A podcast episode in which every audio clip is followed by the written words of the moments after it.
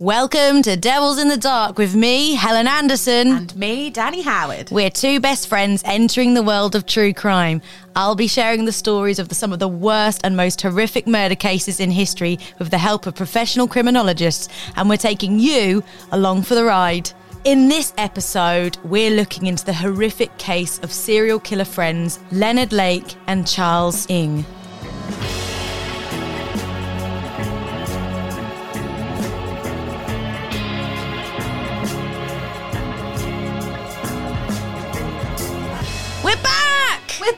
It's season 2, baby! They wanted us back! I can't believe it. Thank you so much, everyone, for waiting impatiently. That's been fucking brilliant. What do you mean by that? Just everyone's been messaging, like, please, when are you coming back? Like, I want it now. We've bumped into people, haven't we, in the real world? That was the actual best thing that's happened. Like, yeah. Ever. Yeah, it has been so nice, to be fair. I feel like I need to apologise to the people that came up.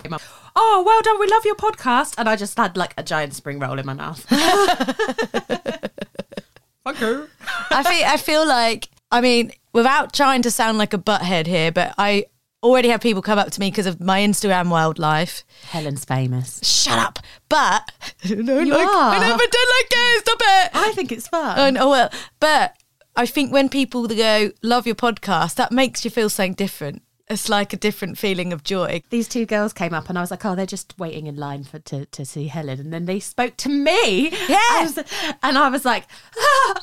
And I genuinely almost did a little sick in my mouth. I was so excited. Well, it was really exciting. Yeah, lovely. Everybody has just been so nice. So if you do ever see us, please do come say hi. We'll probably be really awkward. Also, can we say thanks to Audio Boom for actually like inviting us back? Yeah. To do another season because, well, we didn't know how it was going to go down. The first few weeks we were a bit like, what have we done? Yeah. Yeah. It was pretty... But we did spiral quite a bit. You did. What have we done? We're terrible people. We're not made for this world. I'm not sure that too... anxious people like us should host a podcast like this. Yeah. But, I'm very glad we do. Yeah, I do. I'm so happy. I'm really happy to be back. Me too. What have you been doing? It's been ages. Dealing with you. Yeah, so there has been a development in our world. Quite a big development. Well, right now it's about the size of an orange, I think. Is it? No, I think it's bigger than that. I don't know. I'm having a baby. Yeah! I'm going to be in charge of a whole human life. I'm growing it right now. It's here with us today. It is. It's going to be with us for the foreseeable until it's not in your body anymore. Yeah, which I'm quite looking forward to be honest. Oh, what? No, for it not being in my body. I won't bring it in to record with us. I was going to say like the whole birthing scenario. Oh, nobody looks forward to that. Nah. No. It's been a bit wild, hasn't it? I'm out of control. So this is going to be... I cried at an old man crossing the road the other day. I actually will just well up talking about it, to be honest. He... I've not started the podcast yet. I stopped to let him cross the road and because he was at a zebra crossing. I didn't even just like let him... Fish gaze. The tears are coming. They are. He was so sweet and he just stopped and before he went, he looked at me and I gave him a smile and then he saluted me and I fucking lost it. I just cried the whole way to the car park. To be fair, that's pretty I cry at old men holding flowers in the supermarket. I just wasn't prepared. In a way, I was almost like, why did you do that? You're too pure. Yeah, so pregnant Danny's been fun. I don't know what I've been doing. What have I been doing? I feel like you've done loads. You've just you've got an EP coming out. Oh yeah, my band's EP's coming out. Well, it will be out by now. Music video come out. I shot a music video, which was kind of really fucking weird. But that was my idea that I came up with, like in the middle of the night when I couldn't sleep.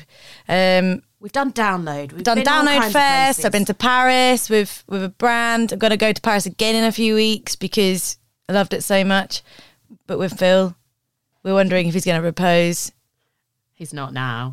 Well, he ain't going to hear it. It's going to be too late by the time this up. Who knows? Will I be engaged by now? I mean, I'm not.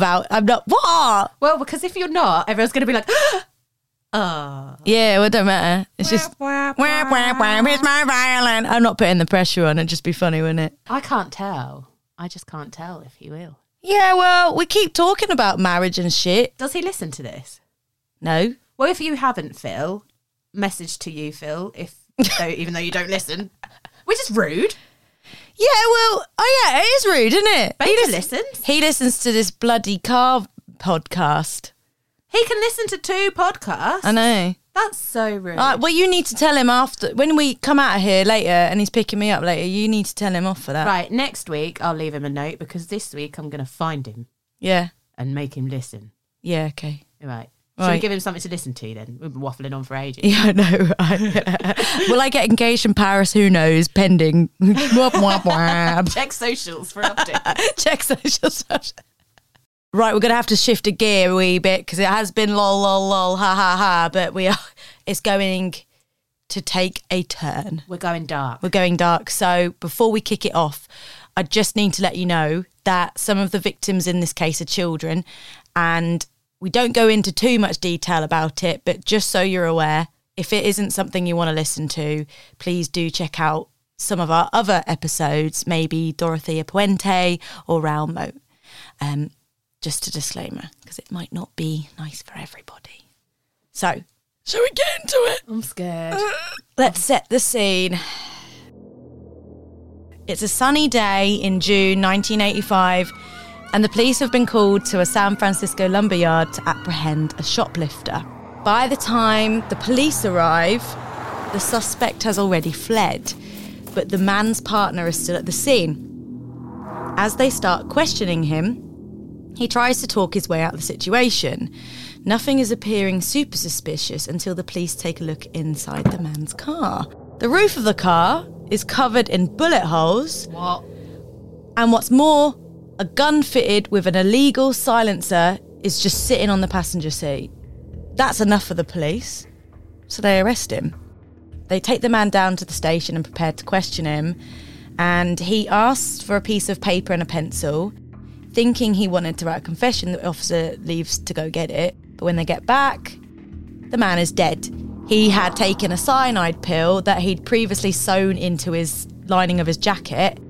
Having rather die than submit to questioning, police grow obviously way more curious as to what the hell is going on here and what he could be hiding. So nothing says guilt than a cyanide pill, hey? They could never have imagined what they were about to find. Oh my God, that is wild. I spent 23 years of my career in homicide, worked a lot of murder cases, but this is right at the top of the list of being one of the most difficult to deal with personally. The man was no mere shoplifter. He was one half of a serial killing duo that had built a hidden bunker where they kidnapped, raped, tortured and murdered men, women and children. Lake and Ng are a dominant and subservient pair of lust killers. One having the lust fantasy, the other going along with the lust fantasy. These two were incredibly cold. They really didn't care. And the way that they treated their victims, they humiliated them, they tortured them. This was what they thought was fun. So let's go back to the start. Leonard Lake, the elder of the pair, was born in 1945 in San Francisco, California. Criminologist Dr. Elizabeth Yardley, she's back, says that Leonard had a troubled childhood, and so there's no surprises there. His family have got a history of working in the US Navy. They move around a lot. There's quite a lot of volatility in the family unit, quite a lot of drinking. When he was 6, Leonard's parents got divorced and he and his siblings were then sent to live with his grandparents. His grandmother allegedly encouraged him to do some very messed up things, including taking naked pictures of his sisters. Oh, no. Yeah, some people think this gave him his fixation on manipulating women. What a thing to do. Yeah. I'm baffled by that. Oh, your grandmother? Like what? So, to no surprise, Leonard started to develop his own unhealthy and dark urges. One day he discovered a book called The Collector by John Fowles, and it immediately became his favourite book. Author and journalist Geoffrey Wansall, welcome back, Geoff. Love Geoff, knows more. Basically, the story of The Collector was a clerk called Frederick Clegg. He collected butterflies. and for some reason suddenly developed a fixation on a girl called Miranda and decides to abduct Miranda so that she becomes part of his butterfly collection. And at first it sounds quite a nice book, really, a man collecting butterflies. I was like, that is so gentle. Yeah. How lovely. And then he kidnaps someone called Miranda and she becomes part of his collection. That's which terrible. Has a horrible twist. I've heard of this book. Oh. The Collector. I think that's been... Sounds like they'd make a film out of that, wouldn't it? Or a Netflix series. I think there has been. Yeah. But this book sparked something very weird in him, and I'm not sure how he made this connection, but he became obsessed with the idea of having lots of sex slaves and fathering the next generation of the human race. Oh. In his bunker after an Armageddon he was convinced was going to happen. Oh, my God. So, Leonard, almighty sex lord, impregnate us in your impenetrable bunker. Just fuck's sake. Yeah. Fuck's sake. Where did that come from? I don't know. I don't see the connection. Do you know, that's the kind of thing that's really satired quite a lot, like in sort of like sitcoms and stuff, like The Unbreakable Kimmy Schmidt. Mm-hmm. And stuff like that was she was in an underground bunker because spoilers, it's really old if you haven't seen it. And she worshipped John Hamm because John Hamm had convinced like these six girls that the world had ended and he was like the best thing ever. I mean, to be fair, John Hamm could probably convince me that the world had ended, but that's an aside. That's got nothing to do with this. I think I've seen that. Everybody's seen it. I need to rewatch it. Yeah, so not sure how butterfly collecting can turn into sex slavery. It's a bit of a leap. Like bunker, Armageddon. To be fair, apocalypse. Butterfly collecting and kidnapping a girl, that's a bit of a leap in the story. In fiction, yeah, that's a leap. In real life, that's not even a leap. What is that? That's a fucking flight. That's quite a long flight. That is. I'd say that was a moon landing. Yes. Yeah.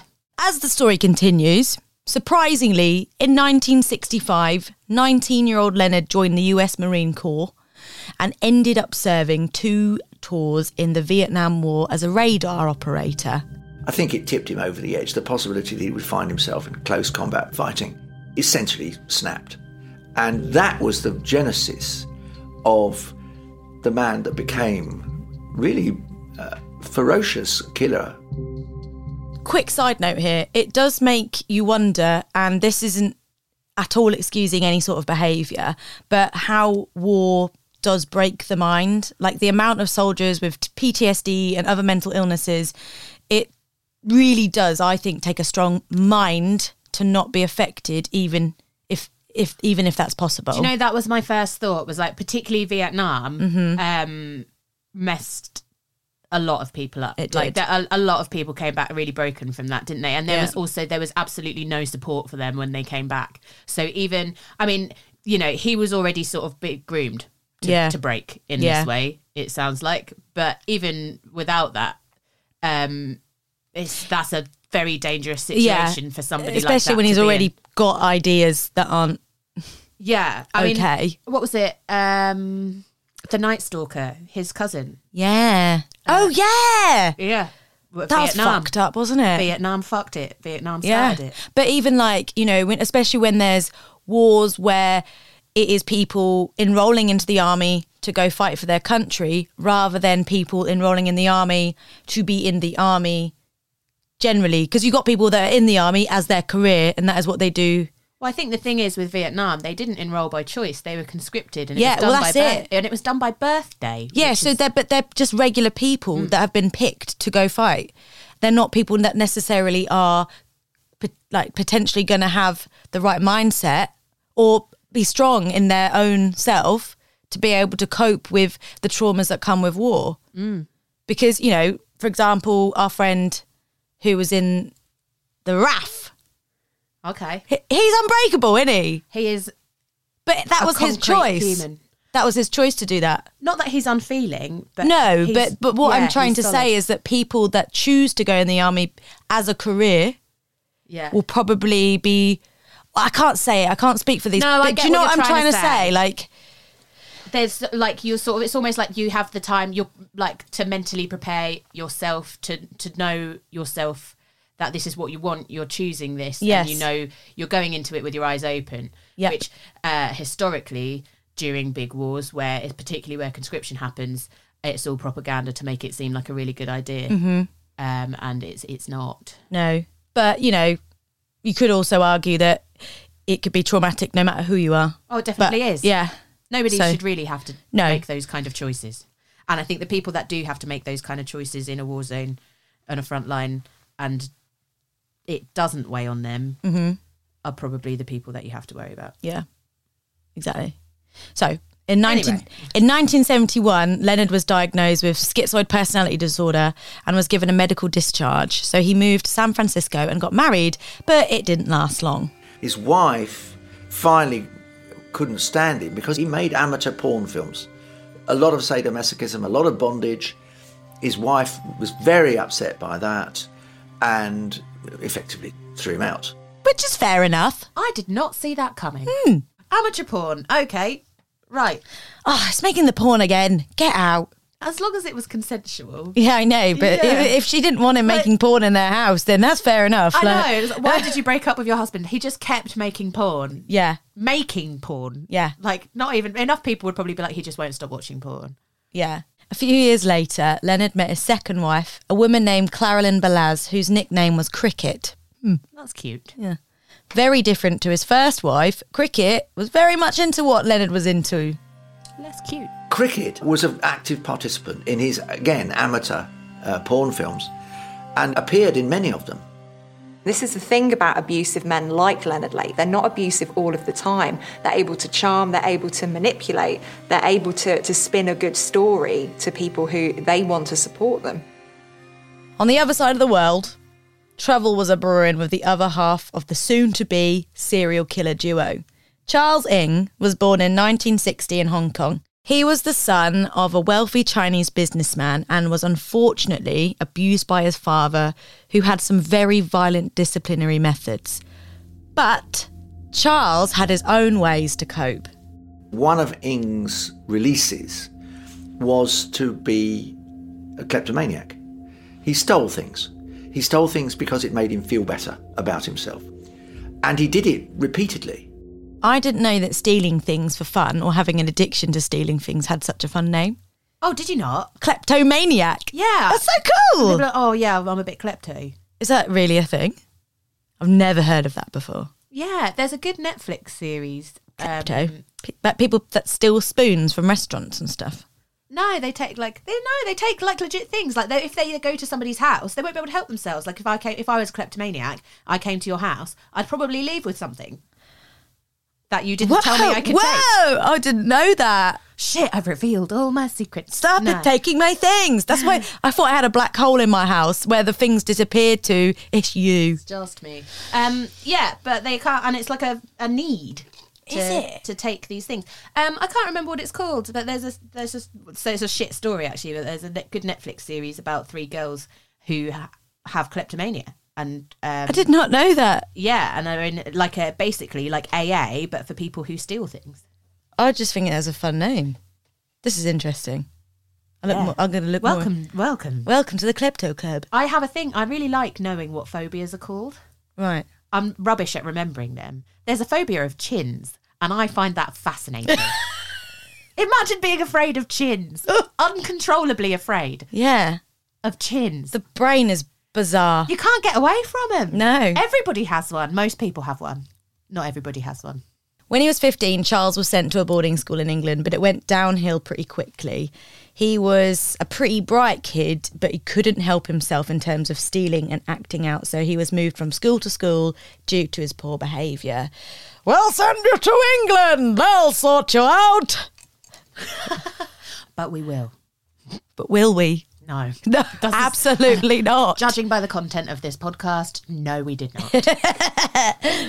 So, in 1978, at 18 years old, Charles moved to the US on a student visa. He went to California to study, but trouble followed him. In October of 1979, Charles was involved in a hit and run. He was arrested and forced to pay for the damages. A year after the incident, Charles lied about his nationality and also joined the US Marine Corps. But less than a year after he joined, his old habits resurfaced. By the time he was 22, he was arrested for stealing, drumroll, explosives and weaponry. Oh my God. Where? Charles was sentenced to 14 years in military detention in Hawaii. And it was while he was in jail that Charles Ng formed his unlikely relationship with Leonard Lake. Here's Liz. Ng was in military detention and he was reading a magazine, and there was an ad in this magazine Leonard Lake had placed in there, and he responded to this ad. So it was a real chance encounter. With a 15-year age gap and nothing but an ad in a magazine to tie them together, it was a seriously dark twist of fate that Charles and Leonard ever met. And you wonder, had he not have been reading that particular magazine, had he have been in a different place, that these two would never have come together. But they did meet and they wreaked absolute havoc. That is really a real twist of fate, isn't it? We've talked about this before. Yeah. And if we weren't at this place at this time, yeah, in this country. It's such a minor thing. Weird, isn't it? Just reading a magazine. Yeah. And that destroys so people's many lives. People's lives, yeah. And that is mad. And you sort of think, yeah, people have this whole like, oh, fate, it's destiny, rah, rah, rah. But like, fate has this balance, this sick balance. So, you know, some people might be fated to fall in love. These people were fated to kill. Oh, this is the universe, the parallel universe, you know, like if you make that decision or that decision, what will the outcome be? It's mad. I can't think about it too much because it genuinely makes my brain hurt. I'll be sick in the bin in the corner. Yeah. Leonard was advertising weapons he had for sale, which appear to have been the basis of their friendship. Charles stayed in touch with Leonard, who became a kind of mentor for the young would-be killer. I think what Ng found in him was a kind of surrogate father, someone who would understand him. He was suggestible enough to fall under the spell of a man of a stronger, older disposition, which Lake certainly was. Then, in early 1983, Charles managed to escape from military detention. And just a sec, can we just talk about this? Hawaii, as we just discovered the other day. Nowhere. Yeah, after discussing where we're going to go for your 10-year wedding anniversary. Yeah. Hawaii's far. It's so far. How did he get away? It's mad. It's in the middle of the sea. I'm genuinely baffled. But it's so far, and it also, like, where it's far from everything. Where are you going? How did you know which way to go? Yeah, it's the '70s. Like, it's not like they had sat nav. You know what I mean? Yeah, get the Googly Maps app. They're just pulling out this paper like road atlas. Yeah, which is just ocean. Yeah, it's just blue. He did manage to escape though, and the one person he deserted to run away to was Lake, who was living at this point in a mobile home in Northern California. His escape didn't last long. An FBI SWAT team arrived at Leonard's mobile home by helicopter. What a way to make an entrance. They raided it and arrested Charles. In the raid, they also made a discovery that would lead to Leonard getting arrested too. He had a lot of illegal firearms. But Leonard didn't stay in custody for long. He was freed on bail and then went into hiding in California. Charles was not so lucky. He was sent to the US State Penitentiary in Leavenworth, Kansas. In 1984, after serving 18 months, Charles was dishonorably discharged and released. And I had to look up what this meant because I didn't know what does dishonorably discharged mean. It basically means that they are not allowed to own firearms, according to US federal law. And military members who receive a dishonorable discharge forfeit all military veterans' benefits and may have difficult time finding work in the civilian sector. Oh, I didn't realise it had such a knock-on effect. Yeah. Interesting. The two friends once again reunited. Not even significant jail time can keep these two apart. Charles moved into Leonard's new remote ranch in the Northern California wilderness. It was here that they started to let their gruesome desires take hold. Leonard shared his twisted fantasies inspired by his favourite book, The Collector, and Charles, unbelievably, was sold. Together, they devised a plan to murder men, women, even infants on an industrial scale. Why? On the grounds of the 2-acre property, Leonard had painstakingly built an underground bunker for his Miranda Plan. Fuck off. Criminologist Dr. Elizabeth Yardley, forensic psychologist Rex Bieber, and author Geoffrey Wansall, the dream team, they know more. The Miranda Plan was the means by which he was going to be the one who fathered all the new children in the world after the nuclear Armageddon had happened, and he was in his enclave with all of his sex slaves. That's what he was creating with Ng, and that's what he had been fantasizing for 20 years before he met Ng. The project's aim is to capture your ideal woman, enslave her, and have her be your sexual slave until you're done with her, at which time you kill her. In the case of Ng and Lake, the killings involve much more than killings, much more than just sex. They involved torture, they involved the photographing of victims. It was a nightmare that somebody from Hollywood could not dream up for a horror movie. Ng arrives, and in a sense, they combust the fantasy because they start saying to each other, what we need is to have lots of children to repopulate the world and make better citizens, a kind of a social engineering project through a very odd prism. Ng was a very shy person who himself could not have done this, but happily joined the venture so that he would have a chance of the kind of sexuality his shyness made impossible. You can sort of picture the kind of person that he was. You know, the type of people that the world is going to end. I need to make a nuclear bunker and repopulate the world. That's just such an erratic thought process. Do you think? Because without the repopulating the world, yes, that is abysmal and weird and irrational. Right. But the world is going to end and I need a bunker. I've had that thought. Like, I'd have a bag or a bunker. If I had a bunker, I'd probably sleep a little bit better at night. Yeah, but you aren't building a bunker and you don't have a Miranda Plan. Yeah, that's an important caveat to that. That is having a thought of something happening, but then having a thought of something happening and acting on it because you're that convinced it's definitely going to happen. Yeah, that's mad. I would just, like, keep some lentils down there and some nice blankets and some oxygen masks and, like, iodine tablets. Yeah, if you thought it was going to happen, but can you imagine doing yourself that now? I mean, no. Yeah. If anything, it's more likely to happen now than it was back then. Exactly. But we wouldn't need to repopulate the earth, and I'm definitely not going to be stealing people to keep in the bunker, to kill in the bunker. I mean, it's actually a bit of backwards plan, isn't it? I need to repopulate the earth, but then I'm just killing everyone. That's the opposite of what you're doing, isn't it? Yep. On July 25th, 1984, Leonard and Charles acted on their Miranda Plan for the very first time. So this is where it gets pretty rough, pals, so buckle up. It is believed that their first victims were the Dubs family, Harvey, Deborah, and 16-month-old Sean. Oh, okay.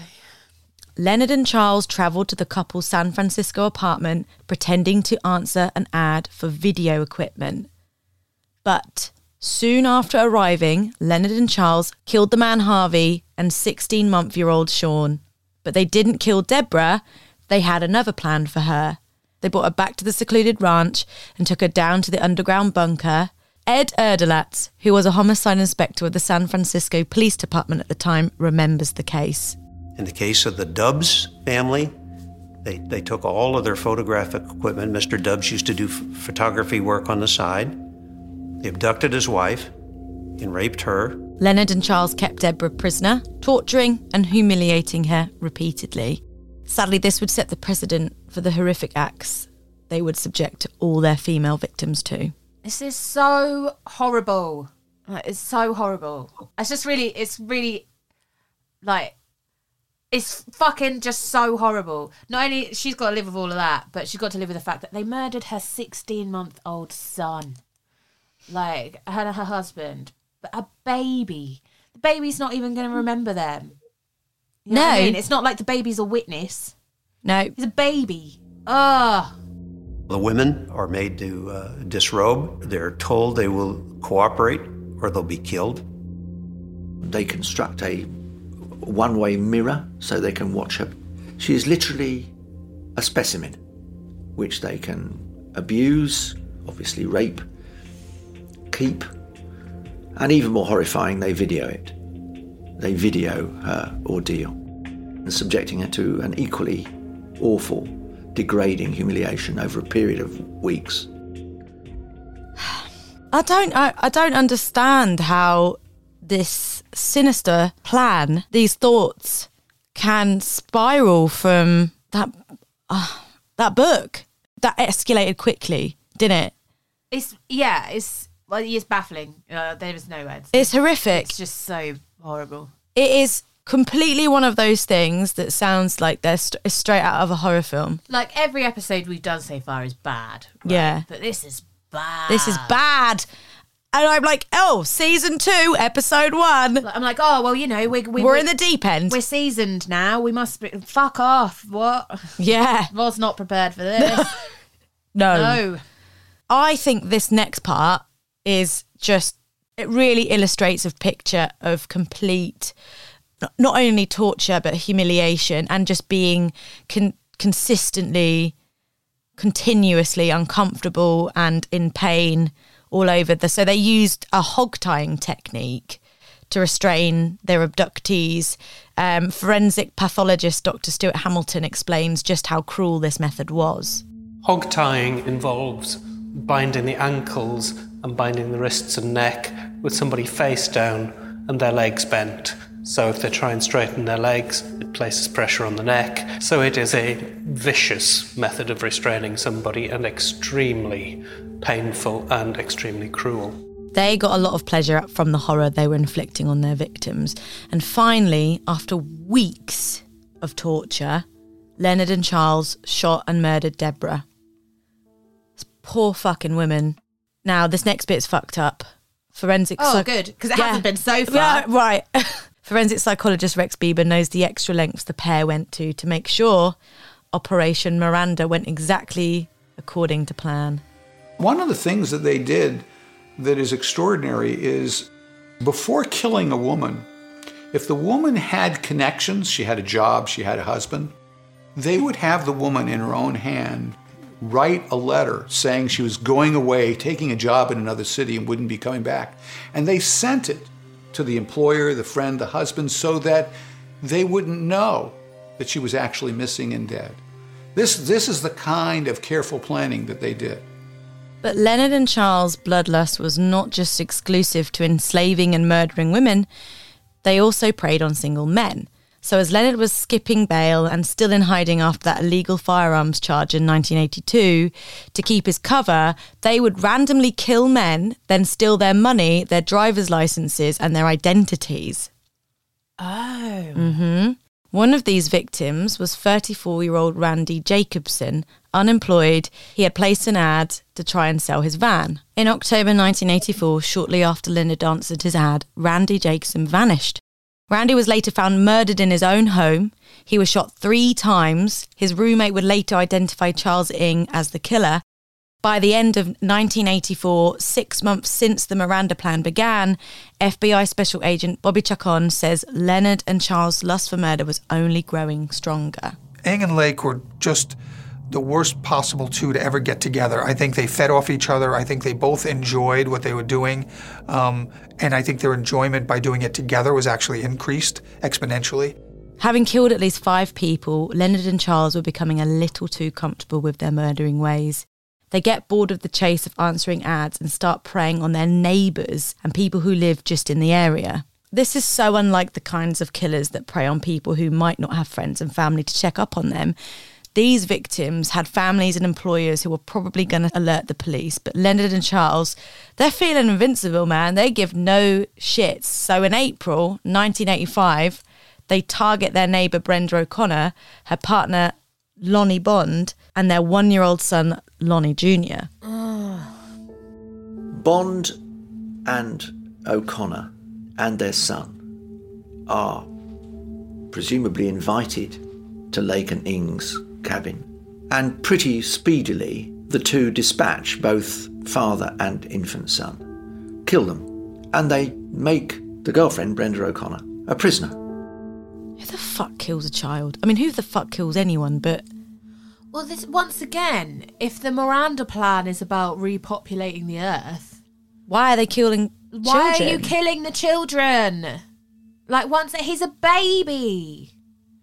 1-year-old. I should probably know what 1-year-olds are like, because I'm going to have one eventually, but, like, they have teeth and stuff, don't they? But they don't really, like, talk or anything by that point, do they? No. What's it going to do? It's a baby. They kidnapped Brenda O'Connor, and after several weeks of torture, they murdered her. Their plan really isn't... What the fuck is this repopulating the world? It's a fucking shit plan. Yeah. I think he's a bit confused by his own plan. And unknown to Leonard and Charles, this would be their last kill. Good. On June 2nd, 1985... in San Francisco, Leonard and Charles took a trip to the lumberyard. They were looking to buy some supplies to make some improvements to their bunker. Improvements, hey? Oh, my God. What are they going to do? Put in an ensuite? But while shopping, Charles felt the urge to shoplift. Just couldn't help himself. The shop owner called the police and the pair immediately knew their time was up. And without a second thought, in choosing form, he pegs it. He's good at escaping. He's got so much... like scope of places to go now. He's not even on an island. Charles Ng goes on the run. He literally just abandons his partner in crime. It's all about his own self-preservation now.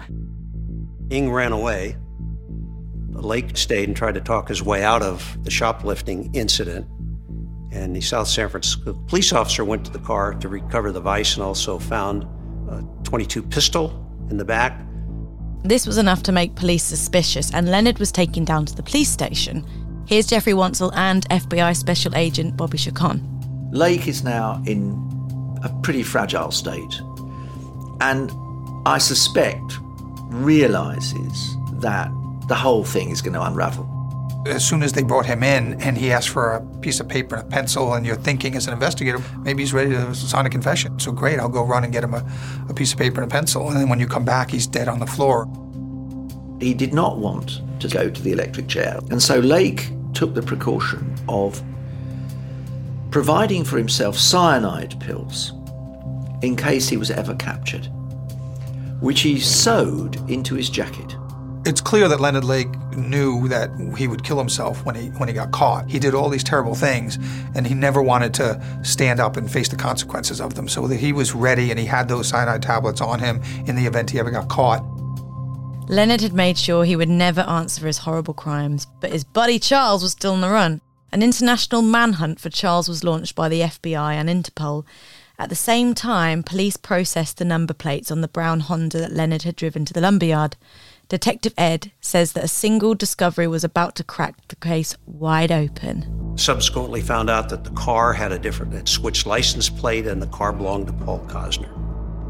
Paul Cosner was a man who lived in the Marina District in San Francisco, last seen alive when he purportedly left the house to show a prospective buyer of his car to take them for a test drive. And he was never seen again.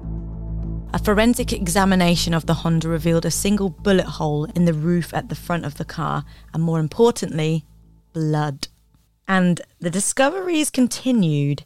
Investigators also found a driver's license belonging to yet another San Francisco man who had disappeared. While searching the brown Honda, detectives found a utility bill in Leonard's ex-wife's name. It was for a place in Calaveras County in Northern California. The detectives decided to visit the location and arrived at a ranch with a log cabin secluded in the wilderness, 150 miles east of San Francisco. They had no idea what they were about to find. As they walked through the cabin, they noticed a few strange things. First, they saw a bed with holes drilled in the posts and on the floor, and that's not all the team found. Irene Brunn noticed a VCR and some other electronic equipment that she thought resembled equipment that was missing from the Dubs' home. And she ran the serial number of a couple of those items, and sure enough, she got a hit. So she knew at that point, not only had she linked Lake and Ng to Paul Cosner in the car, but now she'd linked them into yet another missing person, the Dubs family.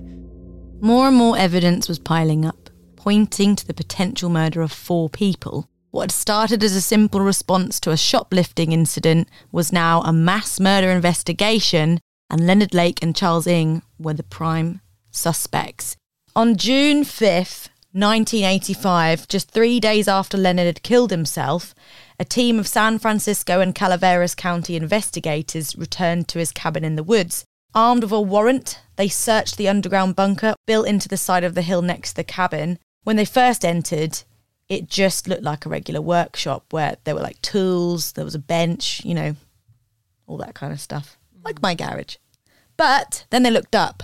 The walls displayed 21 photos of young women, all in various stages of undress. No way. They then discovered a false wall at the back of the workshop, and behind it was another chilling discovery. There was a cell area that had been built into the back of the bunker, in which we later learned that they would keep female captives there for a period of time before killing them.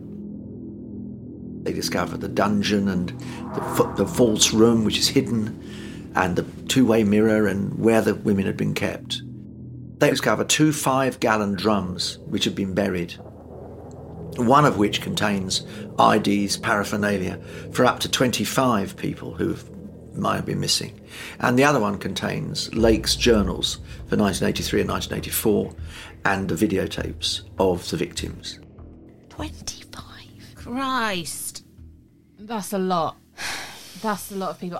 To be fair, I feel slightly relieved, actually, because I thought they were going to say they found these two barrels and they were full of body parts or something. You know what I mean? Oh, my God. She's making a face. She's made a face. Oh, God. I don't want to know. The videos showed vivid and graphic detail of the evil abuse that Leonard and Charles had subjected their victims to. You can see how the victims are full of fear and just horrified. And I think they got off on that. That brings it to a whole new level. It was on a horrific level why you would want to tape this stuff. But if you view those tapes, they're quite disturbing. Brenda O'Connor, she had a little baby. And on the video, she is repeatedly distraught and asking Leonard Lake and Charles Ng, "What have you done with my baby? Where's my baby?" It's very difficult to watch. Yeah, I can imagine that is not... That's made my feelings go. Yeah. No. You're okay. You okay? Yeah, I'm fine. Okay. Yeah, it's fine. Yeah, we're good. We'll carry on. The horrors didn't stop there. If it could get any worse. Oh, well, it's good. About to. Oh, good. Investigators made a final gruesome discovery. We're going to go back to it. Human remains. Oh, God. My partner, Jeff Brosh, pretty much stayed up in Calaveras, and he worked with the detectives up there. And what they were doing at that point was uncovering a lot of evidence that had been buried. We know, of course, that the videos and the gun and the journals had been buried, and they began finding more bodies. All in all, detectives found at least 11 bodies buried in shallow graves on the property. There were also fragments that suggested there was a 12th body, but there wasn't enough evidence to actually confirm it.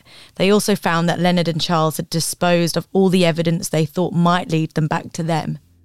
And what Lake and Ng did is they buried all the contents of their neighbor's cabin in the trench and covered it up. They wanted the authorities to think that Brenda O'Connor, who was the woman with her baby, and her boyfriend and a friend, Scott Stapley, had just left the area and moved on. Detectives did their best to identify the victims while also trying to determine cause of death, but it was a tough job. They knew that Leonard and Charles had shot their victims, but as well as burying a lot of the bodies, they also then chopped them up and put them in piles to burn them, which made it really hard for detectives to figure out what on earth had gone on. So investigators were left with 45 pounds of charred remains. Oh, my God. After identifying the 11 victims, the remains were determined to be from 6 men, 3 women and 2 infants. All just over the course of 11 months. With their crimes unearthed, investigators turned their attention to catching the fugitive serial killer Charles Ng, who had fled America to stay in Calgary, which is in Canada, as we know, which is where his sister was living.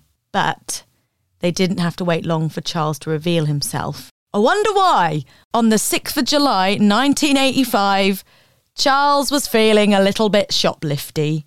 He tried to steal the moon. It's almost pathetic. He goes and he steals a can of salmon in a supermarket.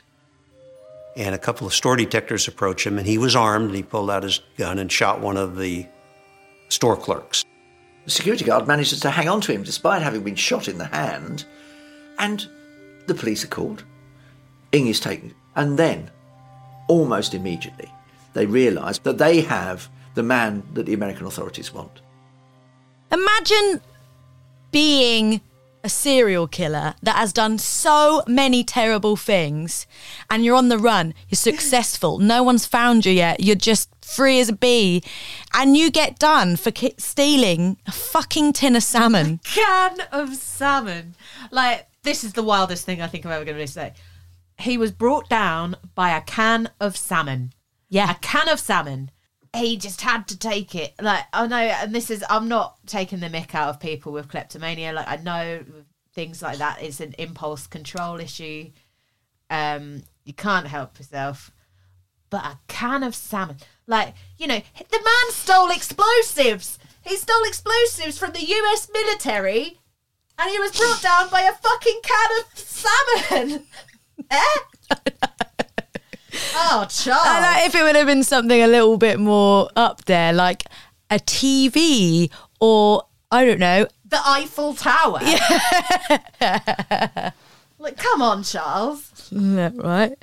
But getting Charles back to the United States to face justice wouldn't be an easy task because he'd committed a crime in Canada, he had to serve his time for that first. He was sentenced to 4.5 years for attempted murder and shoplifting, and he was determined to stay in Canada for as long as possible. He did shoot someone. No, I know, but like, it's 4 years. He did shoot someone. Yeah. And that is terrible. But over a can of salmon, I'm never going to be over it. He knew how to make the process work for him, and delaying. He told one of his cellmates, I think, that all I have to do is fire my lawyers and I get another extension. And so he tried that a few times. So he really was able to sit in that Canadian jail and really work the system. Finally, 6 years later, in 1991, Charles was sent to California to stand trial for the crimes he had committed with Leonard Lake, but he would not go down without a fight. By now, he's become very adept indeed at the ways of the law, and he starts a series of battles with the Californian state authorities. And if you look at some of his behaviour at this time, it's incredibly arrogant. It's very narcissistic. He's complaining about the length of the commute to the courthouse. He's moaning about the food. He's complaining about a whole host of things that he feels wronged by, that he feels entitled to. So here's somebody who really can't see beyond the end of their own nose. Charles continued his fight to stay out of the courts for another 7 painstaking years. Oh, I'm mad now. Like, that's maddening. Yeah. How dare you? The audacity. You kept women in a bunker after murdering their partners and children. You kept them in there for weeks. And you want to fucking complain about the food? Are you joking? You tried to steal a can of salmon. You obviously don't have taste. Shut up. And so by the time he'd finally faced trial in October of 1998, Leonard had been dead for 13 years. But Leonard had left evidence behind that meant no one was forgetting what he did anytime soon. A series of diary entries at the scene of the crime. Ha ha! After deciphering some coded entries, investigators were certain that Leonard had actually committed several murders himself before teaming up with Charles. Here's Ed. He would code name a different planned killings or crimes with names. One was Fish, Operation Fish, and we finally determined that in addition to the women that Lake and Ng had kidnapped and raped, there was a crime, several murders that Leonard Lake had committed before he and Charles Ng hooked up for their 11-month crime spree. One of these solo murders was believed to be Leonard's own brother, Donald, who had mysteriously disappeared in April 1983. Another victim was Leonard's best man, Charles Gunnar, who also vanished in 1983. Although the exact date of his death is a mystery, Charles Gunnar's body was found buried on Leonard's secluded property in September of 1998, just 1 month before Charles Ng's trial and 15 years after Charles Gunnar vanished. On October 26th, 1998, in Santa Ana, California courthouse, 14 years after his killing spree began, Charles Ng was on trial. A 36-foot-long truck full of evidence. Oh, my God. Yeah, was shipped 400 miles south to the courtroom in Orange County in Southern California. They're like, we're rolling this bad boy in. You stand no chance, man. Although it was impossible to confirm the 12th burnt body, Charles Ng was prosecuted on 12 counts of murder. Good. The evidence was so overwhelming. When you consider the fact that you had him on film with a number of the victims, telling them that he was going to kill them, along with all of the other evidence that was found, it was a pretty rock-solid case. I went down to Orange County and testified, and in fact, he never made eye contact with me, and I never saw him really make eye contact with anybody else. He just kind of looked down the entire time. The jury found him guilty of murdering 6 men, 3 women and 2 infant children. However, the jury could not come to an agreement on the 12th body, claiming that there was just not enough evidence to convict him on the count. Charles Ng was sentenced to death. He currently sits in San Quentin State Prison in California. And more than 30 years later, the memories of the murders Leonard Lake and Charles Ng committed still plague those who worked on the case. I spent 23 years of my career in homicide. Worked a lot of murder cases, but this is right at the top of the list of being one of the most difficult to deal with personally.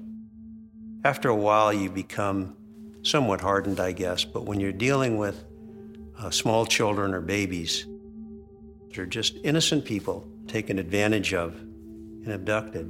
And then you see the horror that they go through.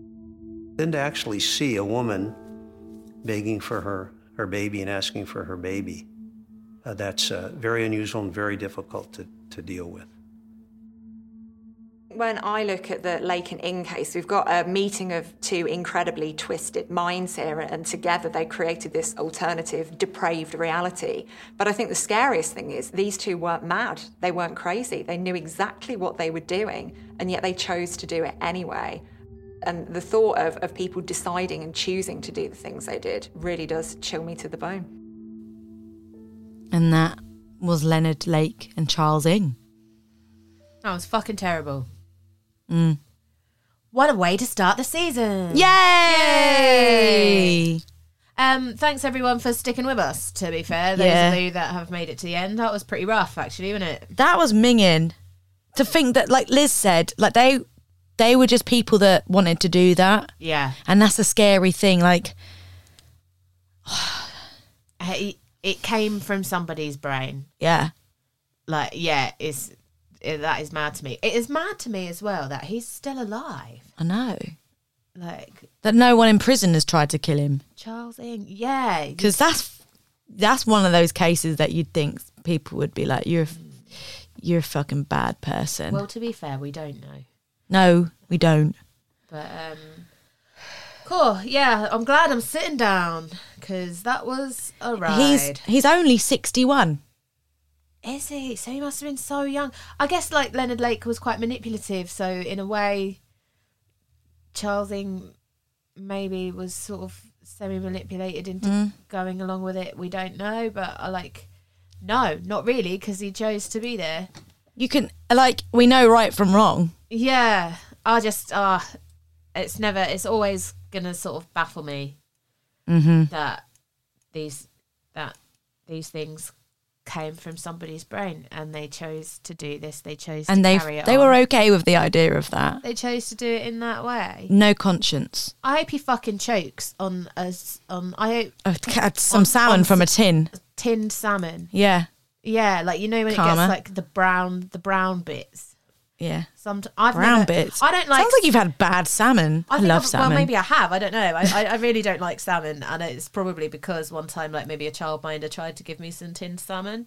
And, it had, brown bits and, bits in it. Ugh. Like little bones or like something. Not bones. But no, like I know what you mean. The grizzly bits. Fish bits. Yeah, you don't want that shit. That doesn't... Go get yourself some Waitrose salmon, gal. Right, well, Charles Ng can have the shitty fish bits. And in a tin. Yeah. And he has to open it with his mouth. The tin with his mouth. Yeah. Yeah. And that's... There we go. Instead of a lethal injection or whatever it is they do now, do they even... I can't... I don't know. I don't... Death by salmon. Death by salmon.